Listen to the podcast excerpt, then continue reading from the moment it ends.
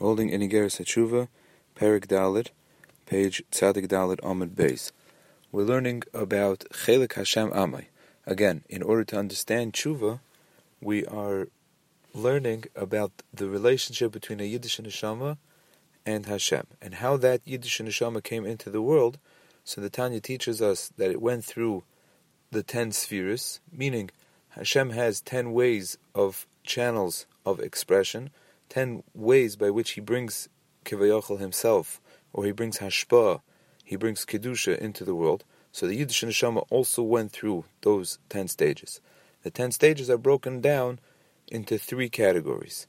There's the Seichel, the intellect, an idea, the Midas, which would be the way that that idea is going to be manifested in the world, and then the Maisa, or the Dibur, means the, actu- the actual bringing out, the actualization of that idea into something practical. Something practical could either be a, a speech, if speech creates things, like it does by Hashem, or it could be an action.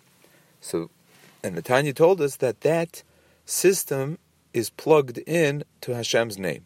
Hashem's name consists of the way the Tanya is breaking it down here, three parts. The first Yud K is together one part called the Seichel, and he explained what's a Yud and what's a Hey. Then there's the Vav, which is the Midas, and the last Hey is the manifestation in the world. Means that last Hey is, like we'll see in more specifically in the next parak, that last Hey is the Vayipach Ba'apav Nishmas Chaim, which, as a preview, we can already hear the hint in the word of tshuva that the Zohar Hakadosh told us that it means tashuv hay to return the hay. So now already we have somewhat of an understanding of what what is significant about that hay. That hay is the part of the Hashem Kaviyachal that came down practically into the Yiddish Nisham. So we have the Yud is the idea, the Vav is the Hamshacha, the, the, sorry, the Yud K is the idea, is the Chachma, the Vav is the Hamshacha, bringing that down into the world or into some sort of practical form. And the last hey is when that Yiddish neshama comes into the world, ve'yipach ba'apav nishmas chayim, like we'll see in the next parak. The Tanya just ends off this parak by saying that the same thing, the same system applies to a person in himself. That when he has an idea, and in the last words of the parak, the Tanya says that that idea could be it was inspired by the Torah.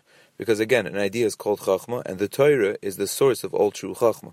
So a person has an idea on his own about the greatness of Hashem, or he learns something about Hashem, or he learns an aspect in Torah, and then he expands the idea. So the idea itself is the Yud, the expansion of the idea, giving it length and width, is the Bina, that's the hay, because the hay has length and width, and then there is that the way that that idea translates into midas, it translates into a feeling, and when we're talking about an idea in relation to a person having an idea about Hashem or about avodas Hashem, so that those emotions would be ahavas Hashem and yiras Hashem. So a person has his bonus in Hashem. A person thinks about Hashem and he thinks about the greatness of Hashem. So the facts are the raw facts are the idea. The simple idea is the, that's the yud, and then the hey is the expansion of the idea to greater deeper understanding in detail, and then that creates feelings, and those feelings create actions. So the feelings is like the vav, and the action is the hey. Now, why is a person's makeup described as a Yud Ke which is the name of Hashem. So that we said already a few times that since a person is a reflection of Hashem, he's a Chelik Alakami Mal. He means this Vayipach Ba'ap of Nishmas Chaim created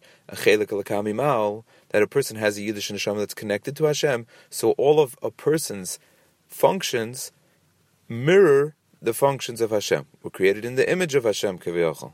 So all of a person's capacities for understanding, for emotion, and for action, they mirror the way it works by the Shem Hashem.